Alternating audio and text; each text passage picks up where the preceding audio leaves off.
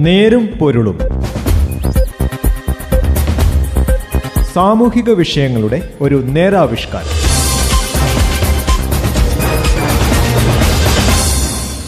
നമസ്കാരം. നേരുംപൊരുളിന്റെ പുതിയൊരു അധ്യായത്തിലേക്ക് സ്വാഗതം. ഇന്ന് ഈ പരിപാടിയിൽ ഞാൻ ജോസഫ് പള്ളത്ത്. ഒരു റിപ്പബ്ലിക് ദിനം കൂടി കടന്നു പോവുകയാണ്. ഇന്ത്യ അതിന്റെ തനതായ ആദർശങ്ങളിൽ നിന്ന് പിന്മാറുന്നോ എന്ന് സംശയിക്കൊണ്ടിരിക്കുന്നു നെരുമ്പൊരുളിന്റെ ഇന്നത്തെ ചിന്ത ഇതിലേക്കാണ്. ഇന്ത്യ തനത് ഭരണഘടനയും ഭരണക്രമവുമുള്ള സ്വതന്ത്ര പരമാധികാര ജനാധിപത്യ രാഷ്ട്രമായതിന്റെ എഴുപത്തിയൊന്നാം വാർഷിക ദിനം ആഘോഷിക്കുകയാണ്. കൈവരിച്ച സൈനിക ശക്തിയുടെയും ശാസ്ത്ര സാങ്കേതിക രംഗത്തെ നേട്ടങ്ങളുടെയും മികവ് നമ്മളിന്ന് ലോകത്തിന് കാണിച്ചു കൊടുക്കും. നാടിന്റെ തനത് കലകളുടെയും സാംസ്കാരിക വൈവിധ്യത്തിന്റെയും പ്രദർശനം ഏതൊരു ഭാരതീയന്റെയും കണ്ണിനും കാതിനും കുളിർമ പകരും. കാഴ്ചകളുടെ വിസ്മയം തീർക്കുന്ന പ്രദർശനവും പരേഡുകളുമാണ് രാജ്യമെങ്ങും റിപ്പബ്ലിക് ദിനത്തിൽ നടക്കുക. ഭരണഘടന തയ്യാറാക്കിയതിൽ മുഖ്യ പങ്കുവഹിച്ച ഡോക്ടർ ബി ആർ അംബേദ്കർ ഭരണഘടനയുടെ അവസാന കരട് അവതരിപ്പിച്ചുകൊണ്ട് ഭരണഘടന അസംബ്ലിയിൽ നടത്തിയ പ്രസംഗം ഇന്നും പ്രസക്തമാണ്. ആയിരത്തി തൊള്ളായിരത്തി അൻപത് ജനുവരി ഇരുപത്തിയാറ് മുതൽ വൈരുദ്ധ്യങ്ങളുടെ ഒരു പുതിയ ലോകത്ത് നമ്മൾ പ്രവേശിക്കും. വോട്ടിന്റെ കാര്യത്തിൽ എല്ലാവരും സമന്മാരാകും. എന്നാൽ സാമൂഹിക സാമ്പത്തിക മേഖലയിൽ അസമത്വം നിലനിൽക്കും.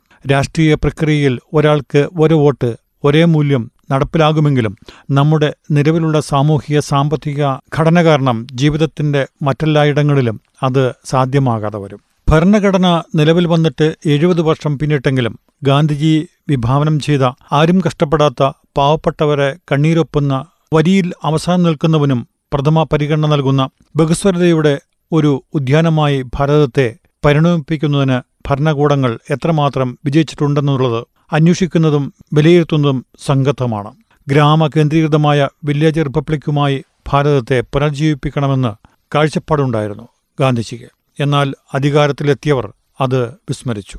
ബ്രിട്ടനിലെ രാഷ്ട്രീയ സാമൂഹിക സാംസ്കാരിക അനുഭവങ്ങളുടെ സമൂർത്ത സാഹചര്യത്തിൽ വികസിപ്പിച്ചെടുത്ത വെസ്റ്റ് മിനിസ്റ്റർ മാതൃകയിലുള്ള പാർലമെന്ററി സമ്പ്രദായമാണല്ലോ ഭാരതം. ജനാധിപത്യ സംവിധാനത്തിന്റെ അടിസ്ഥാനമായി സ്വീകരിച്ച് ഇതിൽ കക്ഷി രാഷ്ട്രീയത്തിനും തെരഞ്ഞെടുപ്പുകൾക്കും നിർണായക സ്ഥാനമാണുള്ളത്. ഗ്രാമങ്ങൾ ദരിദ്രമാകുകയും പട്ടണങ്ങളിൽ എല്ലാം കേന്ദ്രീകരിക്കുകയും ചെയ്യുന്ന അവസ്ഥ ഇവിടെയുണ്ടായി. പട്ടണത്തിലേക്കുള്ള പലായനം ഗ്രാമീണ ജീവിതത്തെയും സംസ്കൃതിയെയും ഇല്ലായ്മ ചെയ്തുകൊണ്ടിരിക്കുന്ന നമ്മുടെ രാഷ്ട്രത്തിന്റെ അടിസ്ഥാന പ്രമാണമായ പരമാധികാരം ജനാധിപത്യം സോഷ്യലിസം മതനിരപേക്ഷത എന്നിവയെ പരിപോഷിപ്പിക്കുകയും ബലപ്പെടുത്തുകയും സംരക്ഷിക്കുകയും ചെയ്യാനുള്ള ഉത്തരവാദിത്തം ഭരണകൂടങ്ങൾക്ക് മാത്രമായി. ജനാധിപത്യത്തെയും ജനാധികാരത്തെയും നമ്മുടെ നാട്ടിൽ ധനമാധ്യമ ജാതിമത ശക്തികൾ ചേർന്ന് ദുർബലപ്പെടുത്തിക്കൊണ്ടിരിക്കുന്നു.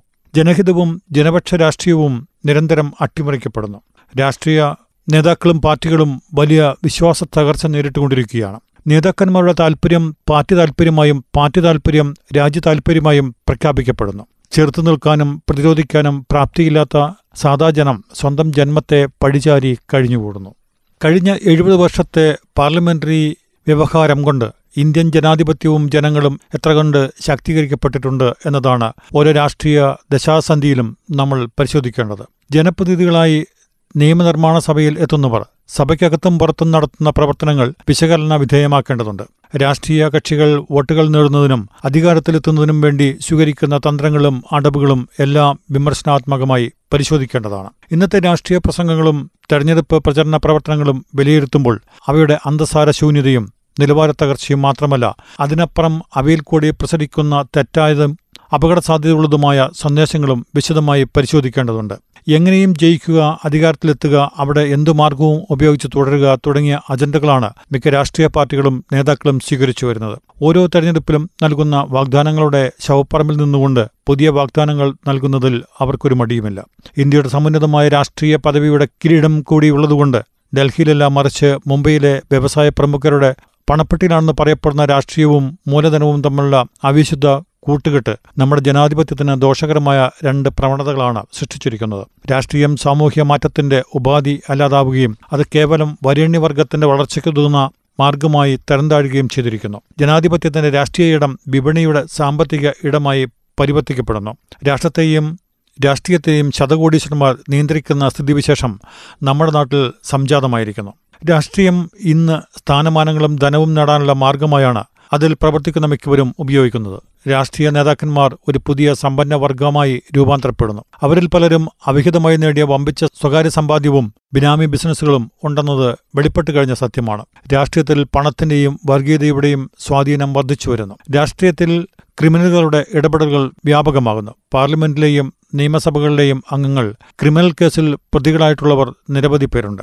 ഒരു രാജ്യത്തിന്റെ ജനാധിപത്യക്രമത്തിൽ ഗുണപരമായ വളർച്ചയും തളർച്ചയും തകർച്ചയും അവിടങ്ങളുടെ രാഷ്ട്രീയ കക്ഷികളുടെ രാഷ്ട്രീയ ധാർമ്മികതയുമായി ബന്ധപ്പെട്ടാണിരിക്കുന്നത്. അധികാര രാഷ്ട്രീയം തത്വനിഷ്ഠാതീതം അഥവാ മൂല്യാധിഷ്ഠിതമായെങ്കിൽ മാത്രമേ രാജ്യത്തെ ജനാധിപത്യവും അതുവഴി ജീവിതത്തിന്റെ ഗുണനിലവാരവും മെച്ചപ്പെടുകയുള്ളൂ. സ്വതന്ത്രമായ ജനാധിപത്യ സമൂഹത്തിൽ ഓരോ പൗരനും രാഷ്ട്രീയ കാര്യങ്ങളിൽ തൽപരനായിരിക്കണമെന്ന് സഹസ്രാബ്ദങ്ങൾക്കപ്പുറം ആഥൻസിലെ ജനങ്ങളുടെ പെരിക്ലീസ് നടത്തിയ ഉദ്ബോധനത്തിന് ഇന്നും പ്രസക്തിയുണ്ട്. ഓരോ ജനതയ്ക്കും അവർ അർഹിക്കുന്ന നേതൃത്വത്തെയാണ് ലഭിക്കുന്നത്. മുൻഗണന തെറ്റിച്ച് മുന്നിൽ കയറി തൻകാര്യം ഏതുവിധവും നേടിയെടുക്കണമെന്ന് വാശിയുള്ള ജനങ്ങൾ ആദർശനിഷ്ഠയുള്ള നേതാക്കളെ ആഗ്രഹിക്കുന്നില്ല. അഴിമതിക്കെതിരെ വാചാലർ ആകുന്നവർ തന്നെ അഴിമതിയിലൂടെ കാര്യം സാധിക്കുന്നവരാണ്.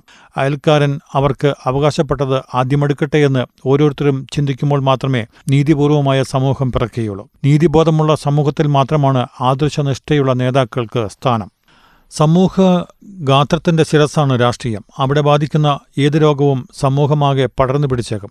രാഷ്ട്രീയ ബോധവും ജനാധിപത്യ വീക്ഷണവും ഏത് പൗരനും അനിവാര്യം തന്നെ. എന്നാൽ തൊട്ടതിലൊക്കെ രാഷ്ട്രീയം കാണുന്ന മനസ്സും അതിന്റെ പേരിൽ ഏത് കഠിനവും കാടത്തവും ചെയ്യാൻ പ്രേരിപ്പിക്കുന്ന ചിന്തയും ആർക്കും ഭൂഷണമല്ല. സ്നേഹത്തിന്റെയും കാൽപ്പനികതയുടെയും ആർദ്രത സ്പർശിക്കാത്ത രാഷ്ട്രീയം ഉഷാരതയും രൂക്ഷതയും മാത്രമല്ല ക്രൂരതയ്ക്കും ജന്മം നൽകുന്നു. താനും തന്റെ പാർട്ടിയും തന്റെ നേരും എന്നും തന്നെ സങ്കുചിതവും സാത്വവുമായ മനസ്സ് സമൂഹത്തെ തന്നെ നിഷേധിക്കുകയാണ് ചെയ്യുന്നത്. ചിരട്ടയിലെ വെള്ളം ഉറുമ്പിന് സമുദ്രം എന്ന അവസ്ഥ രാഷ്ട്രീയ കക്ഷികൾക്ക് സംഭവിച്ചുകൂടാത്തതാണ്. നഗരകേന്ദ്രീകൃതവും ഉപഭോഗ ലാഭ കേന്ദ്രീകൃതവുമായ വികസന സംസ്കാരത്തിന്റെ ഇരകളായി ജനങ്ങളെ മാറ്റിയതിൽ രാഷ്ട്രീയ പാർട്ടികൾക്കുള്ള പങ്ക് വലുതാണ്. കേവലം കൊടിയുടെ നിറത്തിലും പേരിലും മാത്രമേ കക്ഷികൾ തമ്മിൽ വ്യത്യാസമുള്ളൂ. ചാണക്യസൂത്രങ്ങളും മാക്ബല്യൻ സിദ്ധാന്തങ്ങളുമല്ല ഇന്ത്യയെ പോലെയുള്ള രാഷ്ട്രത്തിന് അനിവാര്യമായിട്ടുള്ളത്. പഴയ കാലത്തുനിന്നും പുതിയ കാലത്തുനിന്നുമായി രണ്ട് മഹാത്മാക്കളെ മാതൃകയാക്കി അവർ ചൊരിഞ്ഞ പ്രകാശത്തിൽ സമകാലിക രാഷ്ട്രീയത്തെ സ്ഫുടം ചെയ്ത് എടുക്കേണ്ടിയിരിക്കുന്നു. അശോക ചക്രവർത്തിയും മഹാത്മാ ഗാന്ധിജിയുമാണ് ആ രാഷ്ട്രീയ തേജസ്സികൾ. കലിംഗ യുദ്ധത്തിന് ശേഷം അശോകൻ സ്വീകരിച്ച നടപടികളും അഹിംസാ സിദ്ധാന്തത്തിൽ ഊന്നി തന്റെ രാജ്യത്തെ സ്വാതന്ത്ര്യത്തിലേക്ക് നയിച്ച ഗാന്ധിജിയുടെ തത്വങ്ങളും കർമ്മങ്ങളും ഇന്ന് കൂടുതൽ പ്രസക്തമാണ്. രാഷ്ട്രീയ അധികാരത്തെ ആത്മീയവൽക്കരിക്കുകയും തദ്വാര മാനവവൽക്കരിക്കുന്നതുമായിരിക്കുന്നു അശോക ചക്രവർത്തി. അദ്ദേഹം വിളംബരം ചെയ്ത സ്നേഹത്തിന്റെയും ശാന്തിയുടെയും സന്ദേശം രാജ്യ അതിർത്തിക്ക് പുറത്തേക്ക് വ്യാപിച്ചു. ഗാന്ധിജി അഹിംസയും ധാർമ്മികതയും ത്യാഗവും സേവനവും ശാന്തിയും രാഷ്ട്രീയത്തിന്റെ മുഖമുദ്രയാക്കി. രാഷ്ട്രീയത്തിന്റെ ഗാന്ധിയൻ ആത്മാവിനെയാണ് ഇന്ന് സാക്ഷാത്കരിക്കേണ്ടത്. ജീവനെ ആദരിക്കുന്നതിലും വൈവിധ്യത്തെ സ്വീകരിക്കുന്നതിലും അധിഷ്ഠിതമാണ് ഗാന്ധിയൻ രാഷ്ട്രീയം. രാഷ്ട്രീയം ജനങ്ങൾക്ക് ചുറ്റും വട്ടമിട്ട് പറക്കണമെന്ന് അദ്ദേഹം നിഷ്കർഷിച്ചിരുന്നു. എല്ലാറ്റിനെയും അധികാരം മുതൽ വസ്ത്രം വരെ അദ്ദേഹം ത്യജിച്ചു. സഹിക്കുന്നതും ത്യജിക്കുന്നതും സാധാരണക്കാർക്കൊപ്പം നിൽക്കുന്നതുമാണ് രാഷ്ട്രീയത്തിലെ ആത്മീയത എന്ന് സ്വന്തം ഉദാഹരണത്തിലൂടെ അദ്ദേഹം തെളിയിച്ചത്. സാധാരണക്കാരുടെ ഭ്രമണപഥമായ ഗ്രാമത്തെ അധികാരത്തിന്റെ കേന്ദ്രബിന്ദുവാക്കുകയും ചെയ്തു. നഷ്ടപ്പെട്ടുപോയ നമ്മളുടെ സ്വതസിദ്ധമായ സ്വാതന്ത്ര്യത്തെ തിരിച്ചുപിടിക്കുക എന്നതാണ് ഈ റിപ്പബ്ലിക് ദിനം ലക്ഷ്യമിടുന്നത്. നേരുംപൊരുളിന്റെ ഈ അധ്യായം ഇവിടെ അവസാനിക്കുന്നു. നന്ദി. നമസ്കാരം. നേരും പൊരുളും. സാമൂഹിക വിഷയങ്ങളുടെ ഒരു നേരാവിഷ്കാരം.